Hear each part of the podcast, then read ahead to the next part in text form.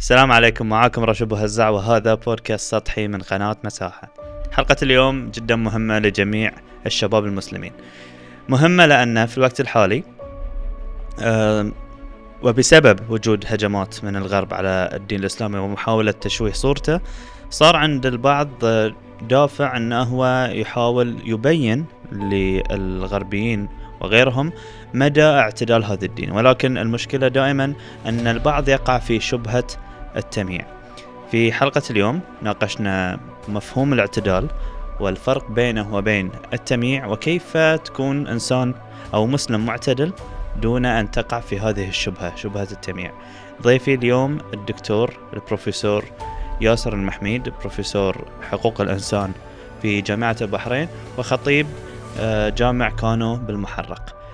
الحلقة جدا جميلة. أتمنى أن تشاركونها مع جميع من قد يكون مهتم في هذا الموضوع. ولا تنسون يا جماعة آه، إذا في أي أشخاص حابين نستضيفهم في بودكاست سطحي ترسلون لنا آه، هذه الاقتراحات على إيميل البرنامج. شكرا جزيلا ونترككم مع الحلقة.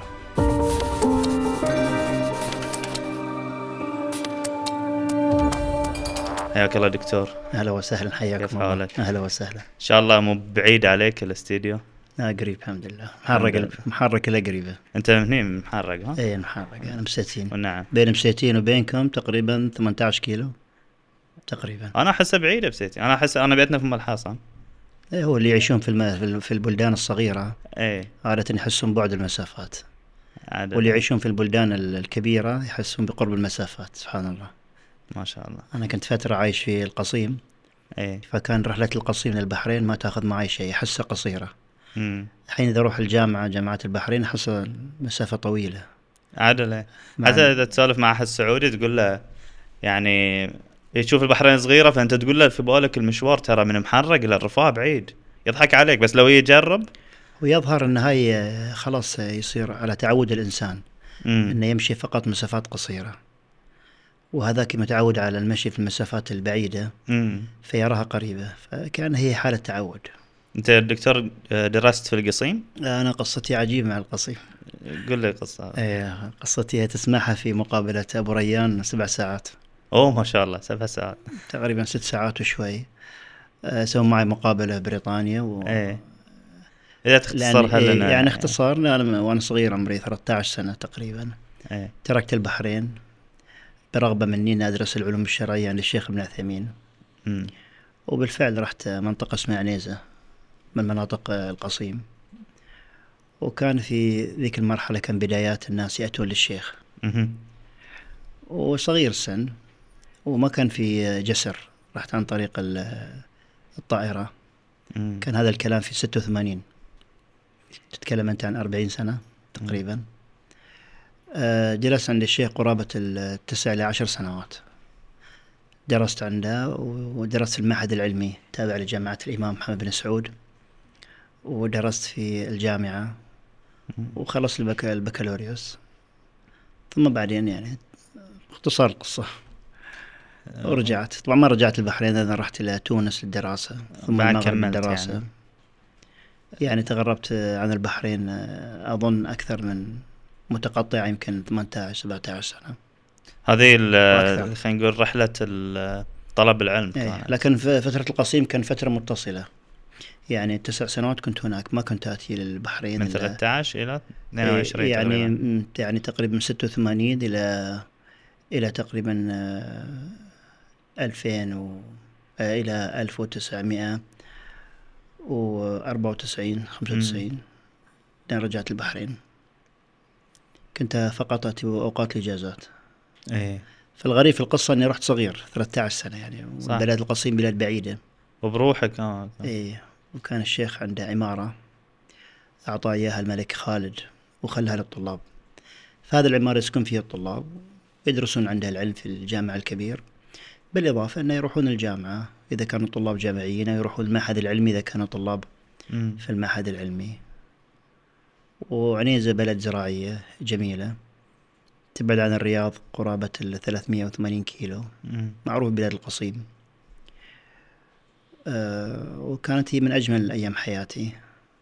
شلون دكتور الدراسة؟ يعني انت رحت عمرك 13 فهي ما تعتبر دراسة جامعية. لا ما رحت الدراسة ما رحت؟ دراسة جامعية. أنا تركت آه، أخذت شهادة الإعدادي من البحرين وانتقلت هناك لدراسة المرحلة الثانوية. فدرست هناك المرحلة الثانوية لكن في معهد اسمه المعهد العلمي التابع لجامعة الإمام.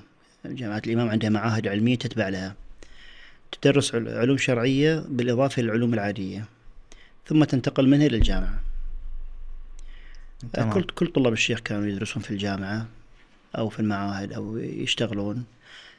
ويمكن قليل منهم كان متفرغ تفرغ كامل لكن الغالب كان ملتحق بشيء. وبعدها بعد في تونس ماجستير تونس و- قصة هي تحتاج إلى مقابلة خاصة. بعد ست ساعات هني و... لا تونس هي قصة غريبة. جلست فيها تقريبا سنة في منطقة اسمها من فلوري يم حديقة بلفيدير. درست في جامعة الزيتونة ماجستير. في ذيك الفترة كانت تونس غير مستقرة سياسيا. مم. ومع أنهم اللي طلبوني لكن صار في إشكال إنهم ما رغبوا أن أكون أنا موجود في تونس. فما اضطروا هم واضطريت أنا إني أترك البلد. مع إن ما كان باقي على الامتحانات إلا فترة قصيرة. مم. فما استطعت أن أكمل معهم. أنا صراحة استغربت آه، تونس. آه، تونس طبعا مرت يعني المغرب مفهوم. آه، تونس مرت بمراحل. في المرحلة القديمة شوي كان العلمانية عندهم كانت متوحشة. مم. وما كانوا يرغبون بأهل الدين ولا يدرسوا ولا يرغبون بالعلوم الشرعية. وكانت الجامعات الشرعية في الشكل شرعية لكن في الباطن غير شرعية بل يحاولوا يدرسون العلوم ال- الملفقة والعلوم المشوهة والعلوم السيئة. لكي يظهروا جيل من العلماء ومن طلبة العلم يحمل في الظاهر اسم الإسلام لكن في الباطن يحمل علوم سيئة. وكانت جامعات مختلطة واللي يدرسونا كانوا يعني مع الأسف ما كانوا يعني الدراسات الدينية نفسها. الديني يعني. كان يدرسنا القرآن رئيس حقوق المغنيين في تونس. أوه. غريب يعني. واللي درسنا العقيدة يقول لو فرضنا أن ما في رب على كل حال إحنا أعمالنا صالحة. ويدرسونك الأفكار الساقطة أفكار ابن عربي وابن سبعين وابن تسعين و- والحلاج وغيره. آه، في ذيك الفترة وليست أنا لوحدي يعني في كذا بحرين درس هناك في تونس. يعني والبلد ما كان مسموح بالصلاة في المساجد إلا كبار السن وكان يضيق وصلاة الفجر في الغالب تجد المساجد مغلقة يعني أنا ذهبت المرحلة اللي تعتبر هي المرحلة الأصعب في تونس. وقدر الله أنا ما انهيت ثم بعدين انتقلت لل- للمغرب درست آه، ماجستير المغرب. نعم درست ماجستير. والدكتوراه المغرب تختلف اختلاف كامل في انفتاح و... ويعني التدين والجامعات هناك جيدة وفيها علماء أفاضل. مم. المغرب يعني ناس طيبون حتى أهل تونس ناس طيبون. صح صح. لكن أحيانا يعني بعض التصرفات اللي تفعلها بعض الحكومات. إيه أنا استغرابي كان على نعم، يعني حكومة ت- تونس تسيء يعني. تسيء. لكن الحمد لله الآن في الأوضاع في تونس أظنها إن شاء الله أحسن وأسأل الله أن تكون في المستقبل أحسن. بإذن الله. نعم. دكتور آه، أنا الحين قبل اللقاء اتصل لك أحد وأعطيته فتوى. عدل لا يسمونها فتوى. صحيح، فتوى. زين. آه متى الواحد وشلون يوصل إلى هذه المرحلة؟ أتوقع يسمونها التصدر مثلا ولا؟ طبعا مرحلة الفتوى هي مرحلة متقدمة. آه، تنبني على على مراحل متعددة. مرحلة تأسيس الإنسان من علوم متعددة سواء كان علوم الفقه أو سواء كان علوم العقيدة أو كان علوم العربية.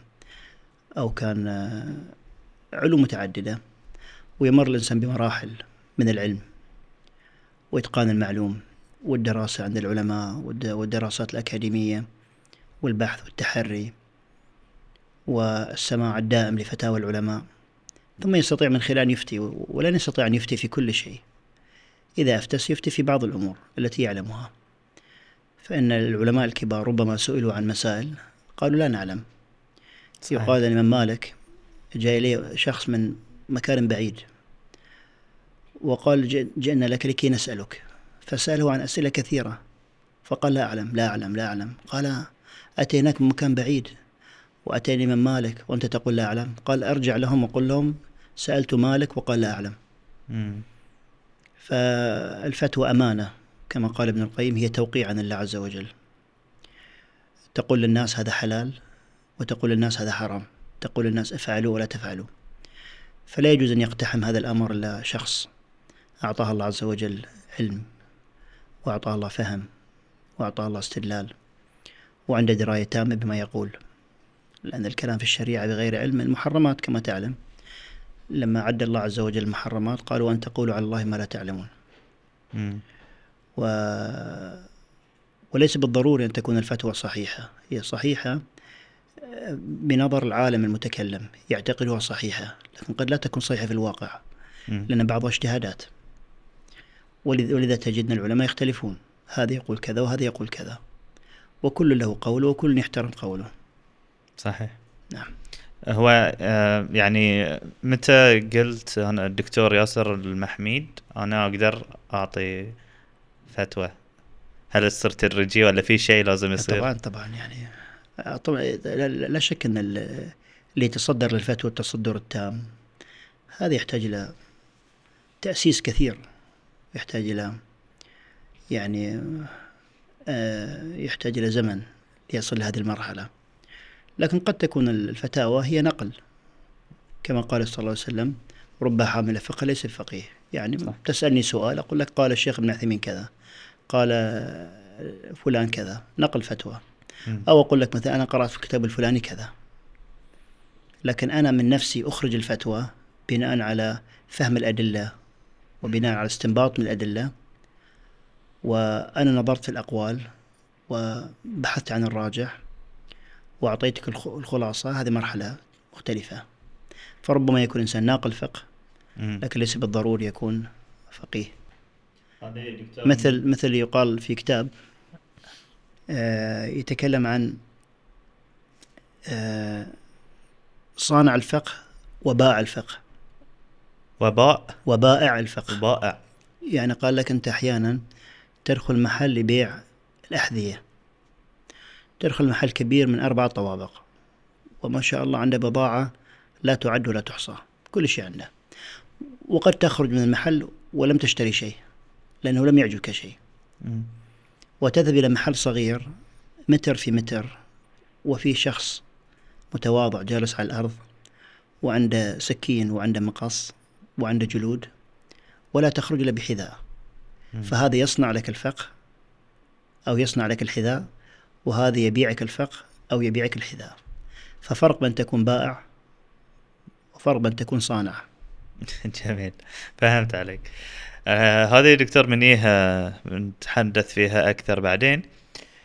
آه بداية بنعرف من هو المسلم أو, أو بداية كم في وصف حق الإنسان؟ أتوقع المسلم المؤمن المنافق الكافر. نبي نعرف كل واحد شنو آه، تعريفه. شنو تعريف المسلم؟ شنو المؤمن؟ شنو المنافق؟ شنو الكافر؟ هو طبعا ممكن أوافقك على هذه التقسيمات ممكن ما أوافقك لكن التقسيمات البدائية هو أن يكون مسلم وغير مسلم. المسلم هو الذي ينقاد لله عز وجل في عقيدته وفي أعماله وفي أقواله ويكون طوع ما يريده الله عز وجل وما يريده الرسل والكتب السماوية. وهذا دين الإسلام هو الدين الذي جاء به جميع الأنبياء. وإن كان الأنبياء يختلفون في الشرائع لكن لا يختلفون في الإسلام. إن الدين عند الله هو الإسلام. وربما يختلفون في الشرائع فشريعة اليهود قد تختلف عن شريعة النصارى لكن اختلاف في الفروع. وأما أما الأصول العقدية فلا اختلاف بينهم كما لا يختلفون في الأصول الأخلاقية. ضد هؤلاء ضد المسلم ضد المستسلم ضد المنقاد هو الكافر سواء كان كافر منكر أو كافر مشرك.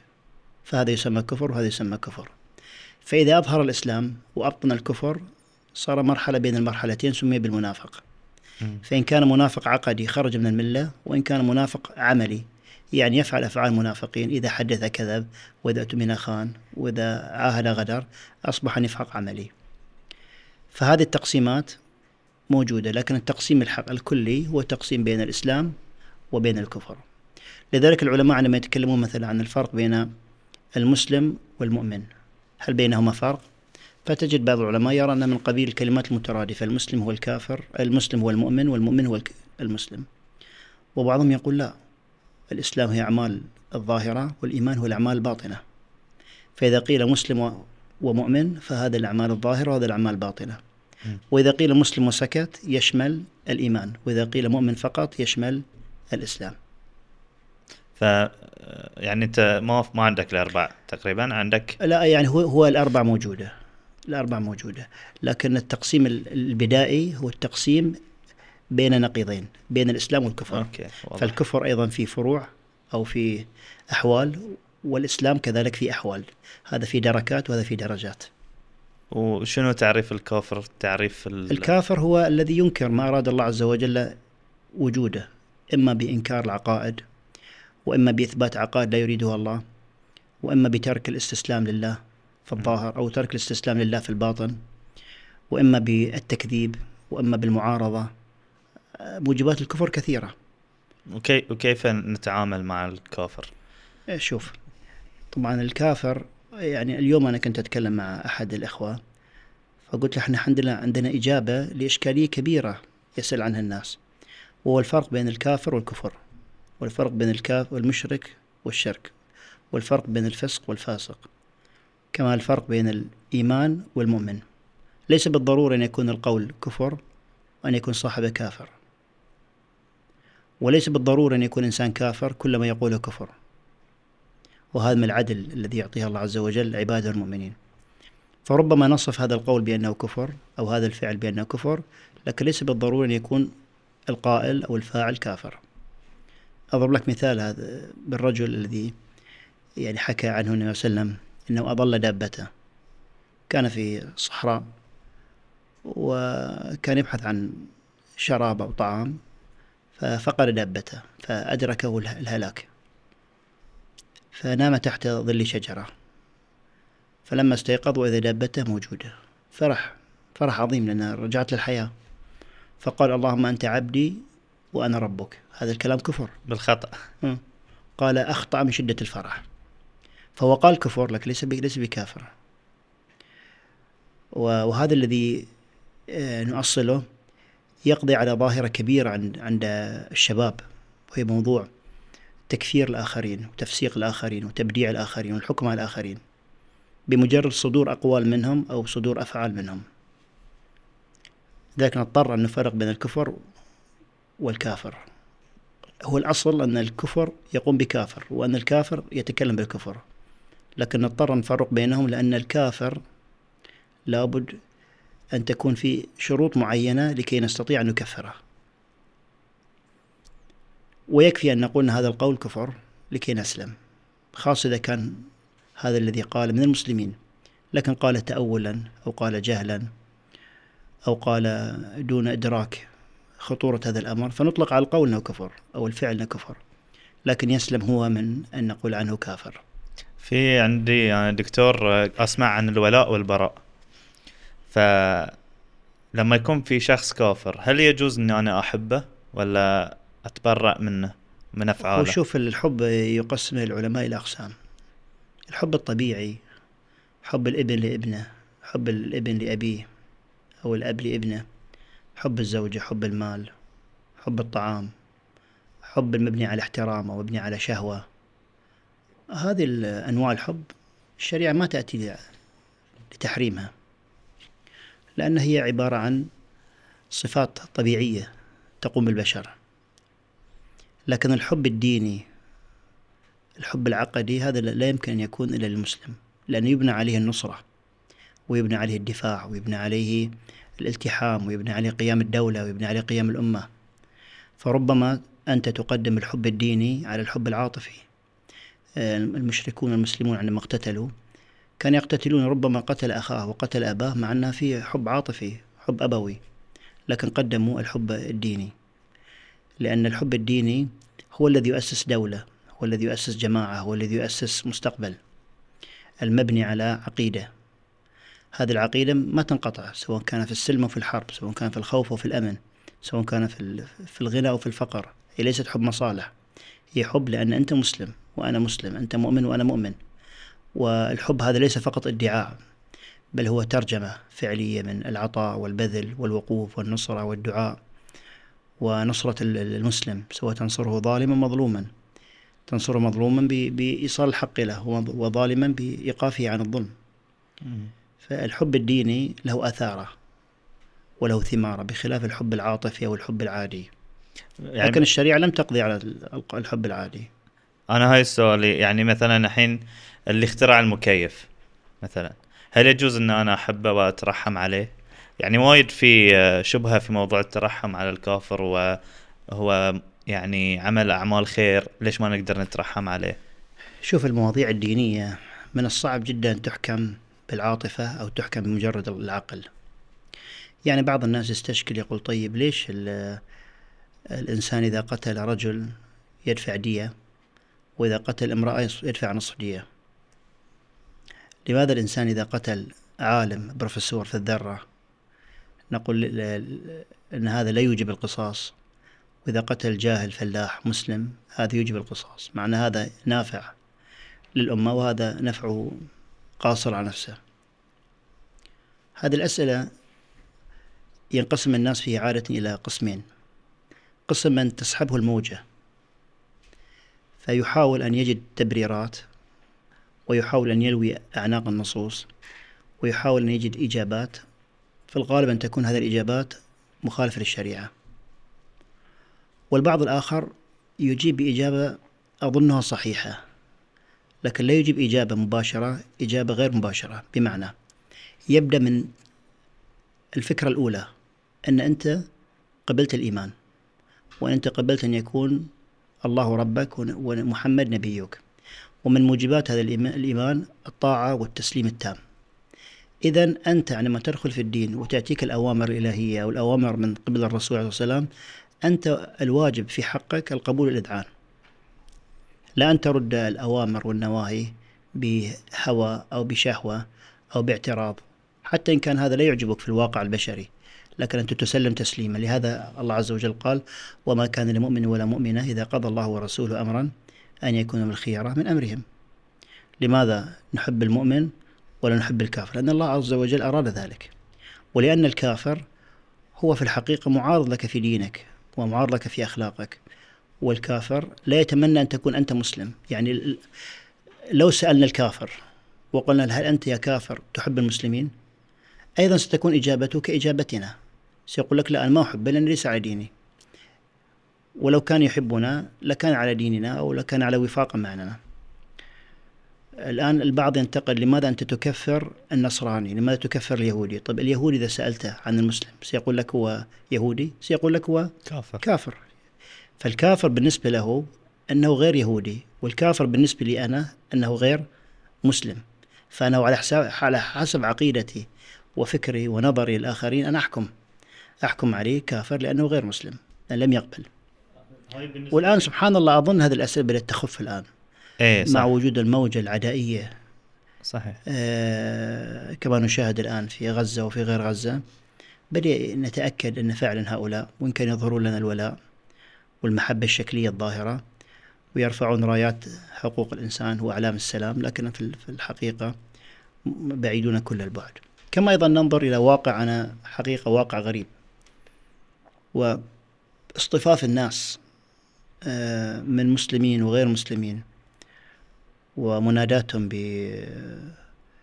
برفع الظلم عن غزة والوقوف مع الفلسطينيين والوقوف ضد المعتدين سواء كان من اليهود أو كان من الأمريكان وغيره أيضا يعطي انطباع بأن الصفة الإنسانية أيضا موجودة وباقية موجودة وباقية. لكن موضوع الولاء والبراء هذا موضوع ديني. صح. موضوع ديني أنت الآن زميلك في في الدراسة زوجتك قد أنت تتزوج امرأة غير مسلمة. بالضبط. إحنا ما نقول لك تحب حب ديني لكن تحب عاطفي حب إنها زوجتك حب انها أولادك. تحب زميلك في المدرسة تحب زميلك في العمل تحب جارك. هذا المحبة الطبيعية الإسلام ما ينفيها. لكن ترتقي بهذا المحبة أنك تبحث عن الأجر والثواب والنصرة التامة هذا لا يكون إلا عن طريق المحبة الدينية. أنا هاي كان السؤال ما شاء الله أنت بعد جاوبت عليه دكتور. كنت بسألك هاي السؤال انه في ناس ما يعتد بالإسلام في موضوع الحب مثل اللي أنت ذكرته زميلي في العمل أو زوجتي الغير مسلمة. إنزين آه، دكتور آه، شنو حكم اللي ما سمع بالإسلام؟ هذا يسمونهم قديما يسمونهم أهل الفترة. أهل الفترة عادة هم قوم يأتون بين رسالتين. فلهم مثلا أدركوا النصرانية ولهم أدركوا الإسلام ماتوا في المنتصف. فمن من يقول هم ملزمين بالديانة السابقة حتى تأتي الديانة اللاحقة. وهذه المسألة اختلف فيها العلماء خلاف كبير حتى ابن القيم في له كتاب اسمه سماه أحكام أهل الذمة وذكر أقوال كثيرة. وذهب إلى أن الله عز وجل مقتضى حكمته وعدله لا يمكن يعذب هؤلاء. وأن الله يعد لهم اختبار يوم القيامة لا نعلم بكيفيته. إن اجتازوا كانوا من أهل السعادة وإن لم يجتازوا كانوا من أهل الهلاك. وهالفترة أيضا الذين ليس الذين لم يسمعوا بالإسلام الذين لم يفهموا الإسلام. يعني فرق فرق بين وصول الدين وفرق بين فهم الدين. قد أنت توصل الدين بلغتك العربية لإنسان أجنبي. هذا أوصلت له الدين لكن ما فهم الدين. وبعضهم زاد أيضا قال وصول الدين وفهم الدين والاقتناع بالحجة. لا هذه مرحلة صعبة. أيضا يدخل في ذلك مثلا آه، أطفال المسلمين أطفال المسلمين معهم. أطفال الكفار من هالفترة الأعمى والأصم الذي ما يستطيع أن يدرك ولا يسمع ولا ينظر ولا يعتبر من هالفترة اللي يعيشون الآن في أدغال وفي غابات وفي كهوف. اللي ما سمعوا فعل فعل في أناس في العالم ما سمعوا عن شيء اسمه إسلام أو سمعوا من بعيد أن هناك في دول اسمها إسلامية لكن حقيقة الإسلام ما يعرفون به. هذا كل هؤلاء يعتبرون هالفترة لأن الله ما يمكن يعذب أحد بدون قيام الحجة عليه. هذا من رحمة الله عز وجل من حكمته وعلمه وتمام علمه. نعم بالله. أنا قبل دكتور لا أدش على محور الاعتدال في بس شبهة بأرد عليها لأن آه، في ناس كثيرة عندها هذا التساؤل هل الإسلام انتشر بالسيف؟ يعني آه، إلى هذه الدرجة الإسلام دموي؟ في ناس يسألون هذا السؤال شوف يعني أنا ضد الانغماس كثير في الدفاع عن الإسلام مم. لأن الإسلام بحمد الله يدافع عن نفسه بدليل أنه ينتشر انتشار النار في الهشيم مع وجود الهجمة العالمية على الإسلام والتشويه الكبير وغالب القنوات الغربية تشوه صورة الإسلام إلا أنه الدين الأكثر انتشارا في العالم وينتشر في الدول التي هي وحشية في التشويه مثل فرنسا وبعض الدول.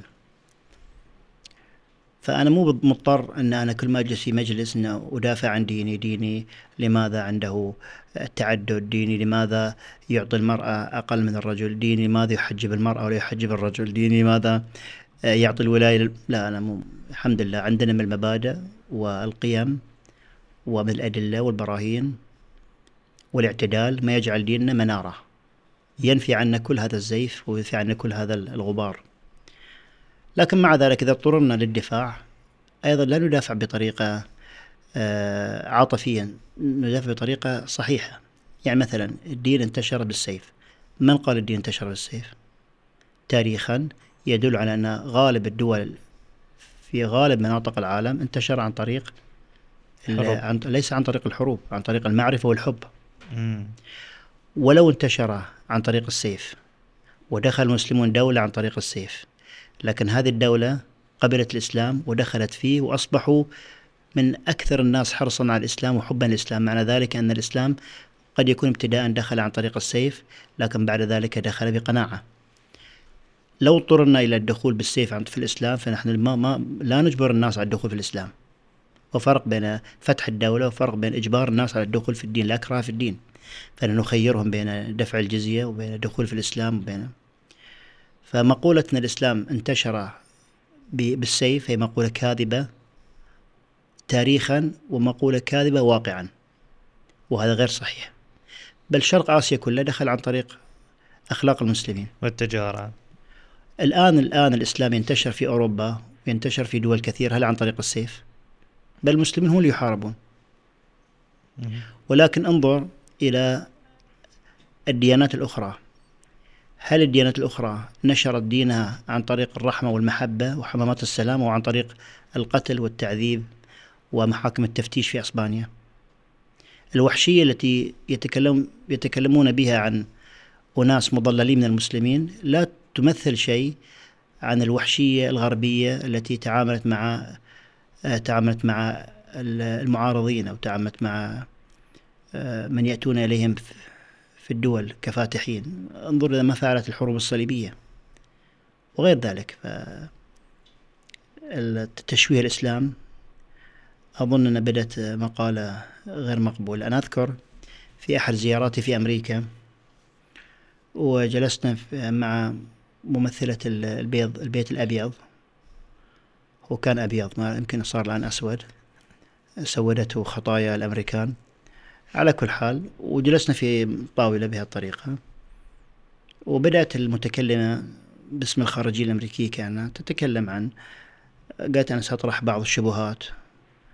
وأريدكم تجاوبون عنها. فتكلمت عن هذه الأمور السيف ما السيف الشبهات والكلمات اللي نسمعها من أربعين سنة. وسيتكلمون بها إلى أربعين سنة قدام لأنهم لا يريدون الحقيقة يريدون فقط إغاظتنا فقلت لهم أنا مستعد أسمع عن أي شبهة عن ديني وأنا لكل شبهة عندي جواب. لكن أنا أريد أن أطرح شبهات عن دينكم. وأطرح شبهات أنا أريد منكم تدافعون عنها. فأنا لا أريد أن أكون في موضع الدفاع أنا عندي القدرة أن أكون أنا في موضع الهجوم. لست مجبر على الرد. لست مجبر على الرد. تمام دكتور. أه شلون نعرف الاعتدال في الدين؟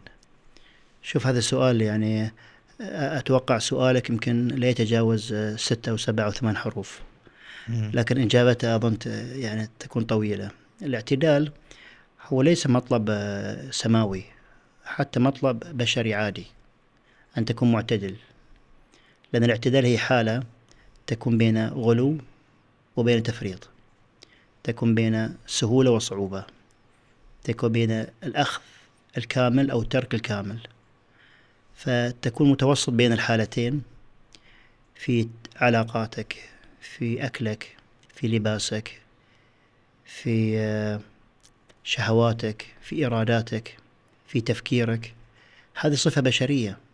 لو لم تأتي الكتب السماوية بتقريرها والتي هي تقررها على مبدأ الفطرة الفطرة هي كلمة متكررة في الكتاب والسنة. الفطرة خلاصتها هو الاعتدال. وسبحان الله أنا يعني سويت كذا محاضرة في موضوع الفطرة وكنت أبحث عن تعريف جيد للفطرة فوصلت من خلال بحثي أن الفطرة الأفضل أن يقال هي الاعتدال في كل شيء. فالله عز وجل عندما خلقنا أراد أن نكون معتدلين. الاعتدال مثلا في باب العقيدة. فلا نحن نؤله البشر ولا نحن نحن نجعل البشر آه، حالهم كحال بقية الموجودات. نحن نعبد الله عز وجل عبادة نريد منها الاعتدال لأن الله هو الذي خلقنا وهو الذي أوجدنا وهو الذي يريد منا أن نبقى صالحين نبقى مؤمنين. الاعتدال في الحكم على الآخرين. حتى الشريعة جاءت في الاعتدال في اللباس. نهت عن لباس الشهرة نهت عن لباس التشبه نهت عن لباس الحرير.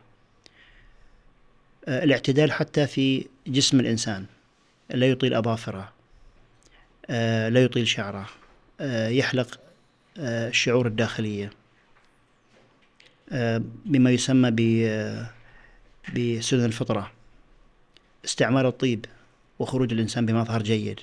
هذا كله يدل على أن الشريعة تبحث عن الاعتدال. لأن الإنسان إذا ما كان إنسان معتدل يفقد إنسانيته قبل أن يفقد واقعه الديني. وانظر إلى كثير من ضل سواء ديانات ضلت أو فرق ضلت كلها تأتي عن طريق الغلو والغلو هو الخلفية السوداء للاعتدال. فمثلا آه، عندما يأتي النصارى ينقسمون إلى بروستانت وكاثوليك هؤلاء مغالون في جانب النص وهذا مغالون في جانب معنى النص.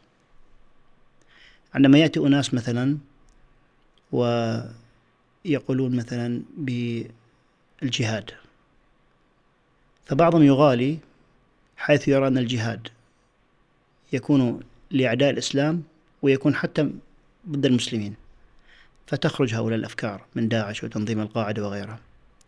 وبعض الآخر يتسلط على الجهاد ويجعل لا قيمة له وأن الجهاد هو جهاد النفس وأن الجهل هو جهاد العلم والبيان. فيترك شعيرة من شعائر الإسلام. انظر إلى الغلو بين جانبين. لهذا الله عز وجل امتدح هذه الأمة بقوله وكذلك جعلناكم أمة وسطا. الوسطية هو الاعتدال. وسط الاعتدال. فلا بد الإنسان يربي نفسه على الاعتدال. لكن من أين يؤخذ الاعتدال؟ من الكتاب والسنة. نصوص الكتاب والسنة نصوص اعتدال وبفهم علماء الأمة ليس بفهمك أنت. بعض الناس يصاب بالغرور يقول لك إذا كان القرآن عربي وكانت السنة وألفاظها عربية لماذا لا أفهم؟ لماذا أنا مضطر أن أفهم بفهم فلان؟ لماذا أنا مضطر إلى أن أفهم الآية عندما أقرأ التفسير الفلاني نقول له لا لأن هؤلاء نرجع نعود موضوع الفتوى عندهم من الأدوات وعندهم من القدرات وعندهم من الدراية ما يستطيعون يفهمون النصوص بالطريقة الصحيحة ويفهمون بطريقة معتدلة. جميل. حتى الفرق الإسلامية ظلت عندما أتت مثلا فرقة الخوارج وجاءت فرقة ثانية ترد عليهم هي فرقة مثلا المرجئة.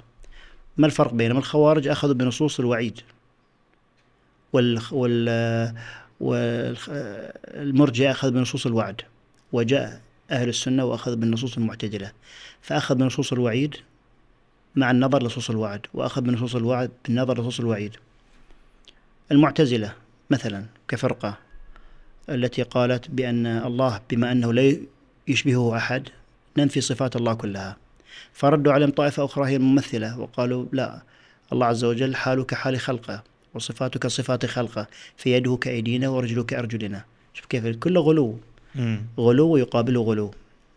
فالاعتدال مطلوب. حتى اعتدالك في العلاقات الطبيعية أنت في البيت مع زوجتك لا تكن لينا فتعصر ولا يابسا كمل. تكسر. فتكسر. صح. علاقتك مع أولادك علاقتك مع جيرانك الاعتدال. لكي تستطيع أن تحقق ما تريد عن طريق الاعتدال. فالليونة التامة تؤدي للترك والتشدد التام يؤدي إلى الكراهية والترك. والسير بطريقة صحيحة يؤدي إلى البقاء على الالتزام. لهذا الناس كان ينهى دائما عن التنطع وعن الغلو.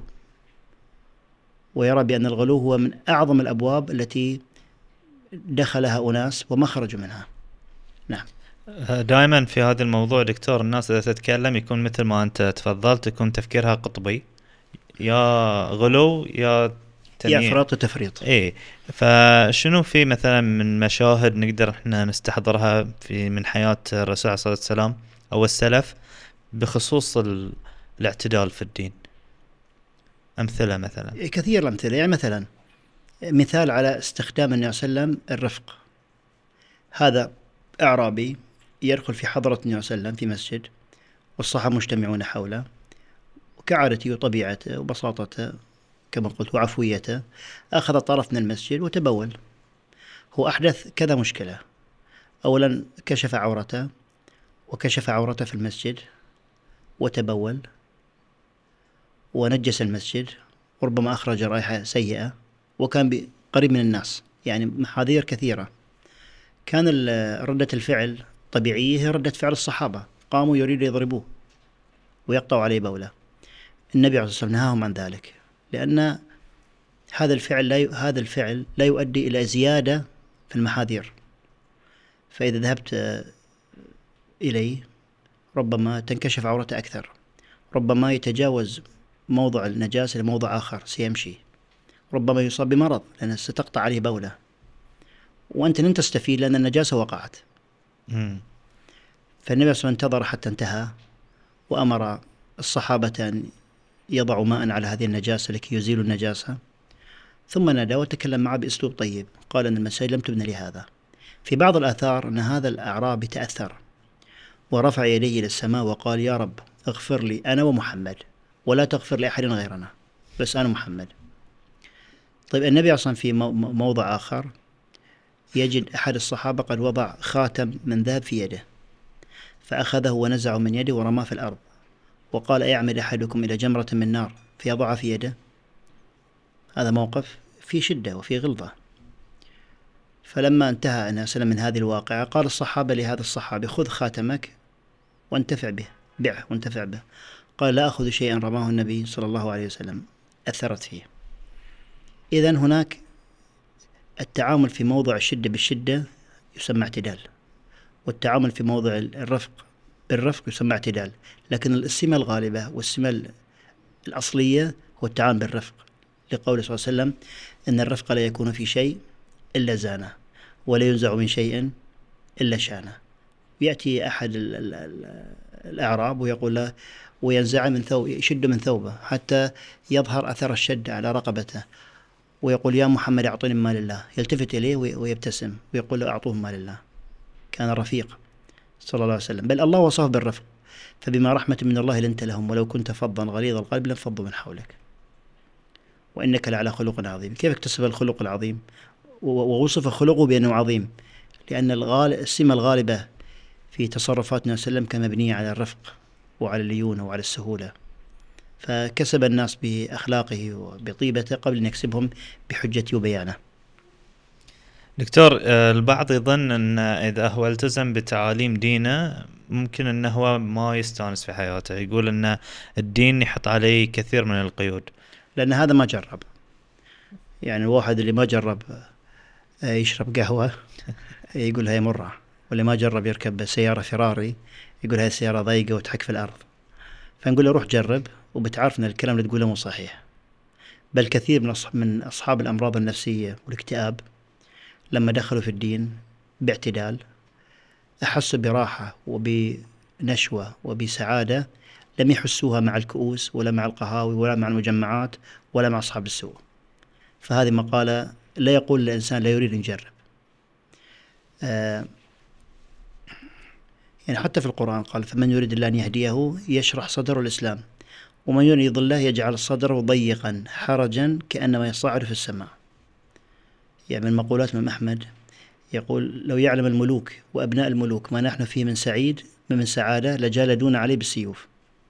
يعني لا أتى الملوك وتركوا ما عندهم من ملك وحاولوا ينافسوننا في هذه السعادة يحسوا يحسون بها. مع الإمام أحمد ما كان عنده لا دور ولا قصور ولا عنده أموال كان حياته بسيطة جدا. ومن من من من جميل كلام ابن تيمية كان يقول أن الدنيا جنة أن الدنيا فيها جنة. من لم يدخلها لا يدخل جنة الآخرة. قال وما جنة الدنيا؟ قال ذكر الله. يعني انظر للسعادة اللي يحصلها الإنسان. أعطيكم مثال ربما الغالب أدركه السعادة نحصلها في رمضان.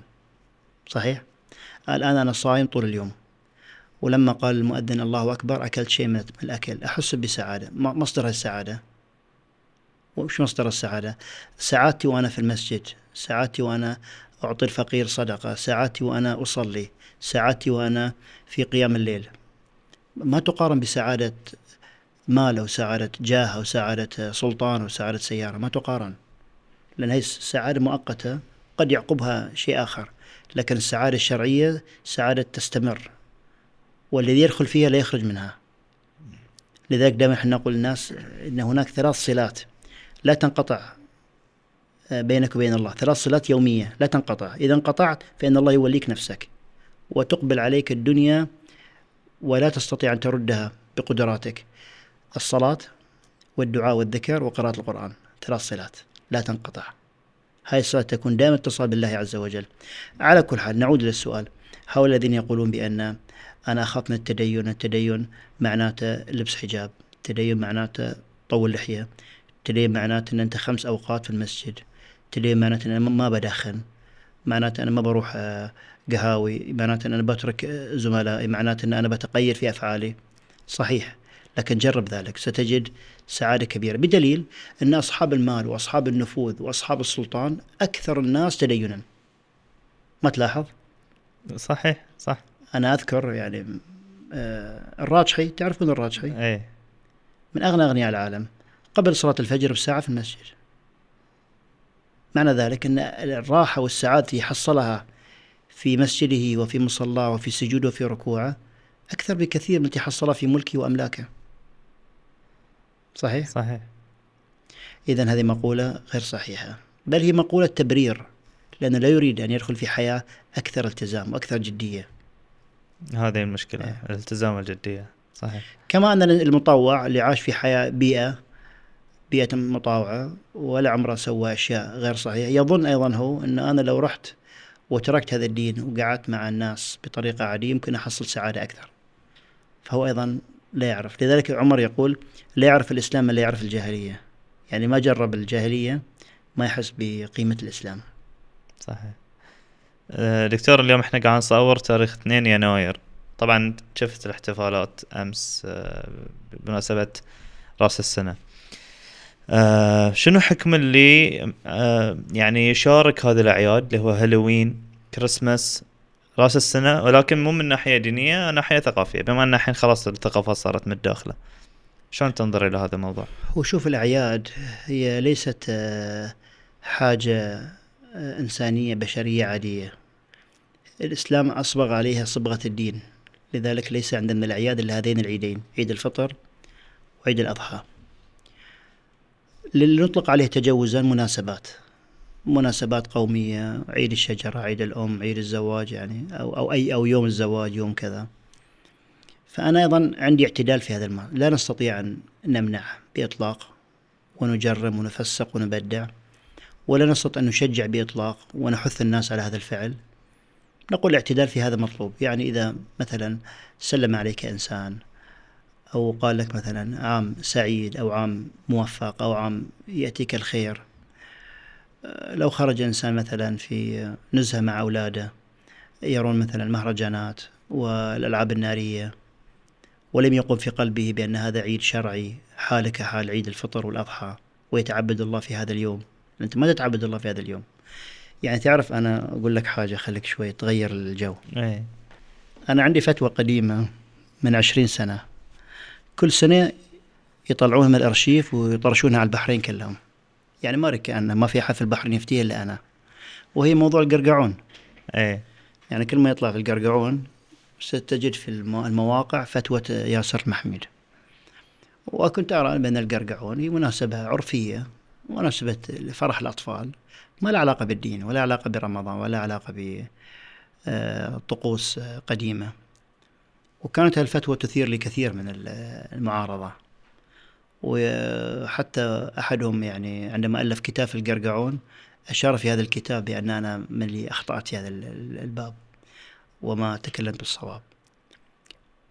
فأظن الاعتدال في في هذه الأمور طيبة. تكلمنا عن الاعتدال. أه والله يعينك الحين على بعد يمكن هناك ناس يقول لك أنت تميع في الدين ف أه، شلون ترد على شبهة التمييع؟ هل إحنا اللي قاعد نسوي هذا يسمى تمييع للدين؟ طبعا نشوف آه، آه، إطلاق العبارات سهل يعني إطلاق عبارة تشدد أو إطلاق عبارة تميع أظن إطلاق هذه العبارة سهل ولا بد أن نضع كما يسمى بقواعد اللعبة. الدين ليس لعبة لكن سبيل التجوز متى نحكم على هذا الأمر؟ أنه اعتدال أو أنه خروج عن الاعتدال؟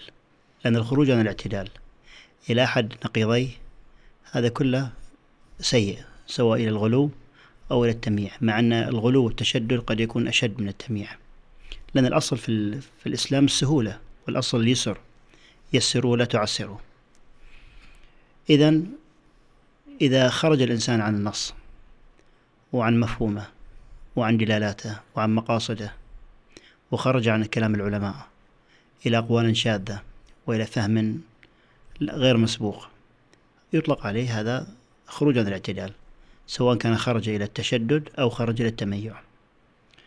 فمثلا اللي إذا يأتي أحد العلماء ويقول أن آه، وضع الباروكة مثلا يكفي آه، عن لبس الحجاب.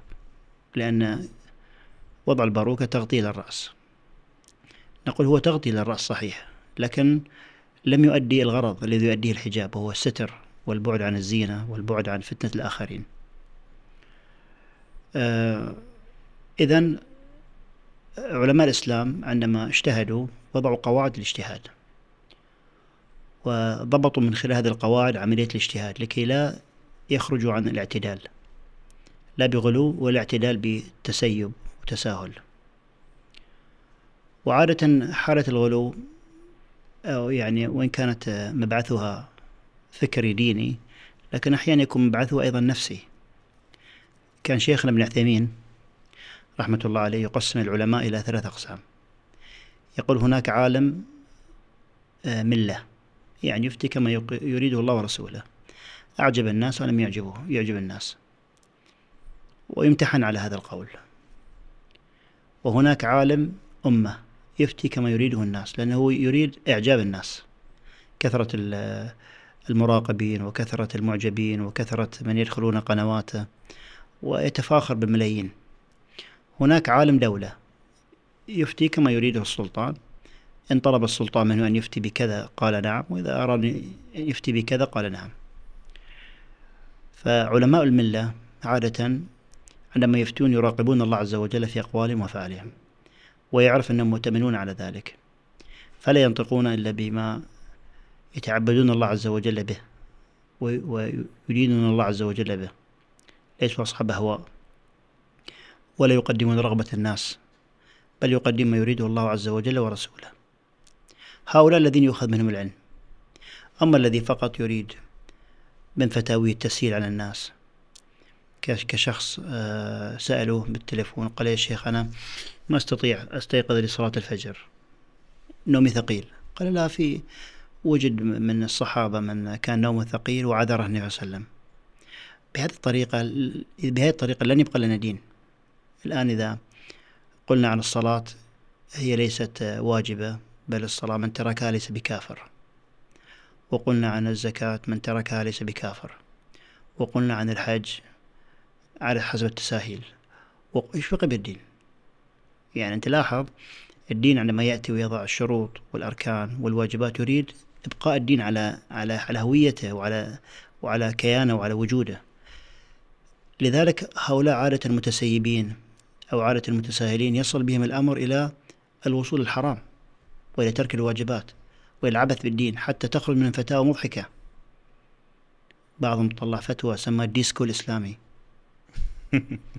ديسكو إسلامي. وبعضهم يرى بأن الخمر ليس كله حرام.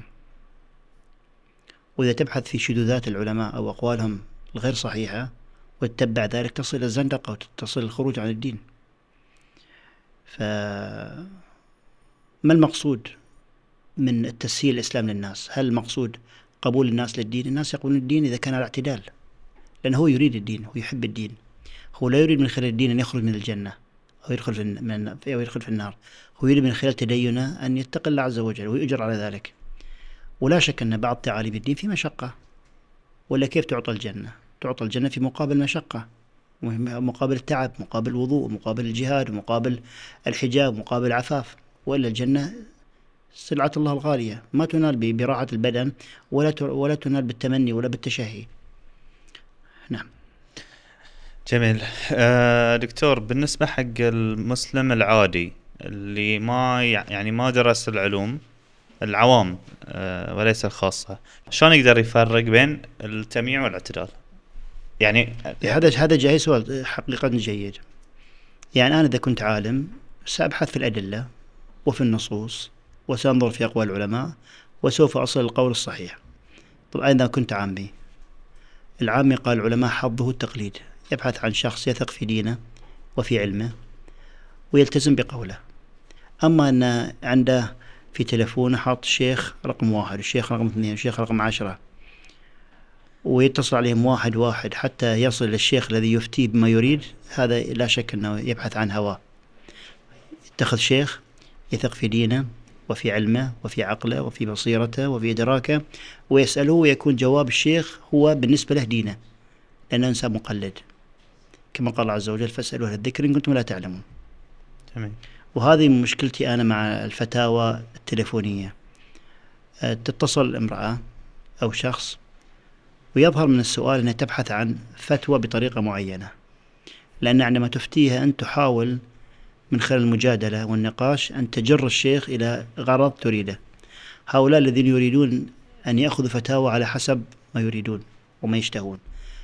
في الغالب أن هؤلاء إذا ما عجبتهم هذه الفتوى سيتصلون بغيرك وغيرك حتى يجدون ما, ما يريدون. في آه، بعد دكتور في ناس ينظر إلى هذا الموضوع موضوع آه، التمييع. هو لا يظن إنه اسمه تمييع لكن يظن إنه بسبب الهجوم على الإسلام من الخارج آه، يحاول إنه يظهر مثل ما يقولون صورة إيجابية عن الإسلام بحيث إنه يبين أن الدين معتدل فيدخل في شبهة التحريم آه التمييع. في المقابل في آه رأي مخالف يستشهد بآية أعوذ بالله من الشيطان الرجيم ولن ترضى عنك اليهود ولا النصارى حتى تتبع ملتهم. دعنا شلون- شلون تقرا؟ يعني دعنا من القراءات الدينية. خلينا نقرأ في القراءات الواقعية. أصلا هؤلاء الناس اللي يدخلون في الدين في الغالب كما شاهدناهم أكثر تشددا من اللي ولد في الإسلام. آه أتفق معك صح. يعني يقال من القصص الغريبة أن في فرنسا امرأة وصلت للكشير وهي مرتدية النقاب. وكانت لتبيع في الكشير امرأة مسلمة لكن غير غير متحجبة. فهذه المرأة العربية في على الكشير في بلد مثل فرنسا تقول لماذا أنت تلبسين هذا اللباس السيء؟ بالتعبير القبيح خيمة. فردت عليه بجواب قالت أنتم بعتم دينكم ونحن اشترينا منكم. وهي فرنسية ردت عليه باللغة الفرنسية. فهؤلاء الذي يميعون الدين أظن الغرب. إيه، أظن تمييعهم لن يدخل الغرب في الدين. لأن الغربي عندما يريد الدخول في الدين لن يدخل فيه لأنه مميع. سيدخل في دينك لأنه معجب بهذا الدين. معجب بعراقته معجب بثوابته معجب بقيمه معجب بمقاصده. ليس معجب بأنه دين مائع بل قد يكون من أسباب رفض دينك أنه دين مائع. الدين المائع معناته أن أنت لا تجعل الحلال حلال ولا تجعل الحرام حرام.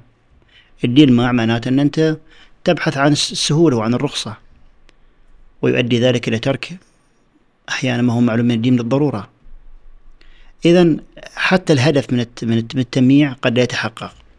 لكن الآية ولن ترضى عنك اليهود والنصارى ملتهم. فعلا.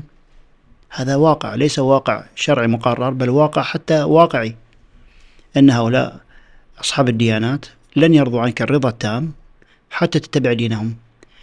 أيضا إحنا لن نرضى عن هؤلاء الرضا التام حتى يتبعون ديننا. طبيعي لأن الدين هو اللي يجر الناس. نعم.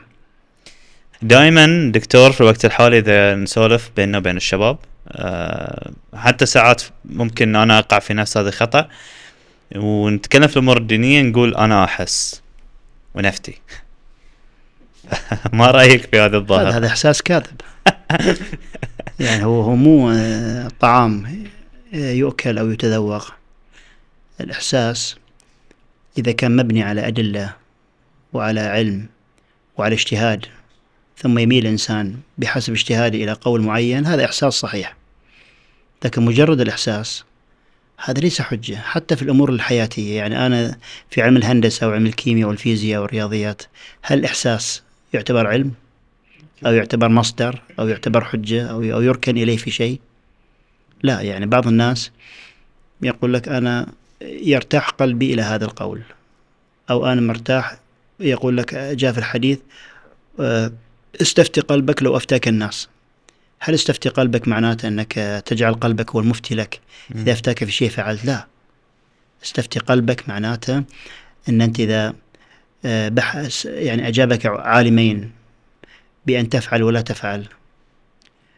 وأرتاح قلبك ديانة وإحساسا بأن هذا الذي يقربك إلى الله أكثر ويبعدك عن ال- الشبهات أكثر. وملت إلى هذا القول هذا هو الإحساس القلبي الإيجابي. أما الإحساس بمعنى الهوى وبمعنى الميل الطبيعي إلى أحد القولين أو إلى أحد الفعلين أو إلى أحد الرأيين هذا مو ليس إحساس صحيح. هذا إحساس سلبي. أنا دكتور اسمح لي أكون هني محامي الشيطان لأن أتوقع إنه بي لازم الواحد بيتساءل. الهندسة والعلوم الطبية وهذه الأشياء أنا ما أمارسها. فلا يحق لي الافتاء فيها. لكن موضوع الدين هو بيني وبين ربي وليش ما يصير أنا أعطي رأي أو أنا أتفكر؟ ليش لازم أرجع حق شيخ؟ هذا السؤال جيد. يعني كثير من الناس يقول لك أنت يعني كثير من الناس عندما نقول أنت لماذا مثلا آه، أصحاب الطب وأصحاب الهندسة وأصحاب الكيمياء لا يتكلم المختص؟ في الشريعة يتكلم الكل. عندما تحضر مجلس مجالس الناس فتأتي مسألة رياضية أو تأتي مسألة طبية يأتون إلى الطبيب ويسألونه. عندما تأتي مسألة في السياسة أو مسألة في الدين الكل يتكلم. قال لك لأن الدين ملك الجميع. والدين عبارة عن علاقة بيني وبين ربي. طب علاقة بينك وبين ربك أيضا منضبطة بأدلة ومنضبطة بقواعد ومنضبطة ب ب ب آه، يعني بحاجات معينة. فكمان العلوم منضبطة علم الشريعة منضبط. ولهذا عندما أراد العلماء يضبطون علم الشريعة وضعوا له علم أصول الفقه وقواعد الفقهية وعلوم العربية كل الكي تضبط المسائل. أما يترك هكذا مشاع يتكلم في من تكلم ويقول هذا بيني وبين ربي ويتكلم بالغرائب والعجائب. إذا لا نحتاج إلى كتاب ولا إلى سنة ولا نحتاج إلى صحيح البخاري ولا نحتاج إلى العالم الفلاني ما نحتاج إلى أحد. فقط كل واحد يتكلم بحسب ذوقه وبحسب ما يريد. فيفسد الدين. يفسد الدين. يعني أذكر من في في أحد المجالس آه، جاء أحد الأشخاص وقال لي أنا عندما أقرأ الآية الفلانية أفهم كذا. وعندما أقرأ الآية الفلانية أفهم كذا. فأنت ليش تجبرني بفهمك؟ قلت له أنا ما أجبرك بفهمي لكن أجبرك بفهم من قرأ العلم قراءة صحيحة واتفقت الأمة على إمامته ثم أتينا بفهم صحيح. كما أنت عندما تقرأ بقية العلوم لا تستطيع أن تفهم هذا الكلام بنفسك حتى تبحث إلى الشروح. وما قال المتخصصون في هذا الكلام الذي يحمل في ظاهره شيء وقد يحمل في طياته شيء آخر. تمام واضح. دكتور مع هذه التغييرات اللي قاعدة تصير الحين في الوقت الحالي واستشهادا بحديث عن الرسول صلى الله عليه وسلم آه، يبعث الله على رأس كل مائة عام من يجدد لهذه الأمة أمر دينها. هل تحس أن إحنا في وقت آه، تجديد؟ نقدر نسميه؟ هو شوف التجديد ليس بالضرورة يكون تجديد عام. م. قد يكون تجديد خاص. يعني يأتي عالم يجدد مثلا أمر الأمة في ما يتعلق بالحديث كالألباني كان مجدد في علم الحديث. يعني بجهود عظيمة وجبارة استطاع أن يميز بين صحيح الأحاديث وبين ضعيف الأحاديث. آه، جاء مثلا شيخ ابن عثيمين يعتبر مجدد في علم الفقه. يعني آه، شرح الفقه بأسلوب مختلف وأتى باجتهادات تميزت بالاعتدال. آه، لكن قد يأتي عالم ويكون مجدد عام. مثل ابن تيمية يعتبر مجدد في كل شيء. جدد في العقائد وجدد في الحديث وجدد في الفقه. وهذا حديث صحيح. والعلماء عندما شرحوا الأحاديث ضربوا أمثلة في كل مئة عام من هو الذي يجدد. وقد يكون المجدد في هذا العصر ليس شخص واحد. قد يكون أشخاص متعددون. وقد يكون مجدد في بلد دون بلد ويكون هذا مجدد في بلد آخر. فالتجديد يراد منا بث روح النشاط وإعادة روح القوة في الأمة وحيوية الأمة. وأن تبتعد عن التقليد المقيت أو تبتعد عن العادات السيئة أو عن عقائد سيئة أو أن تبتعد عن الدين. فيأتي هذا العالم ويرجع الأمة إلى ما يريده الله عز وجل ورسول من هذه الأمة. فيرجع إلى آه، الرعيل الأول ويرجع إلى قواعد الشريعة ويرجع إلى أدلة الشريعة. يعني تعرف الأمة عندما تمر عليها فترة زمنية طويلة تتآكل تهجم عليها الأهواء والشهوات والبدع والخرافات والعادات السيئة والبعد عن الدين. فيأتي هؤلاء العلماء يجددون أمر الأمة. يرجعون الناس إلى دينهم الصحيح.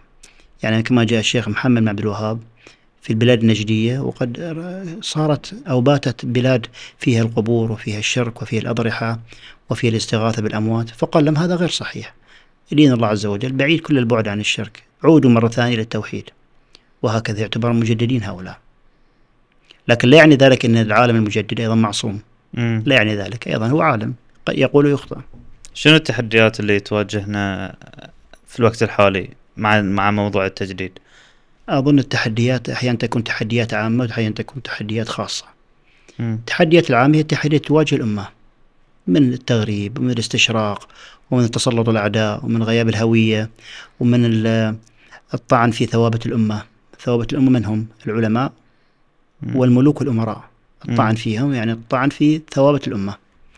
لكن أحيانا يكون التحديات وتكون العوائق وتكون الموجات العالية خاصة بكل إنسان. كل إنسان أيضا فيه تحديات خاصة له. قد يكون التحدي هو الفراغ قد يكون تحدي الانشغال قد يكون التحدي والفقر قد يكون تحدي الجهل قد يكون تحدي المجتمع. كل واحد له تحديات الخاصة. لكن طبيعة الإنسان الذي يسير لا يجعل هذه التحديات هو آه، موجات تكسر بل هي موجات ارتفاع. يرتفع فوق الموجات ويستمر. ويعرف أن طبيعة التحديات طبيعة سنة, سنة كونية باقية. فيخرج من خلالها أقوى لا يخرج من خلالها أضعف.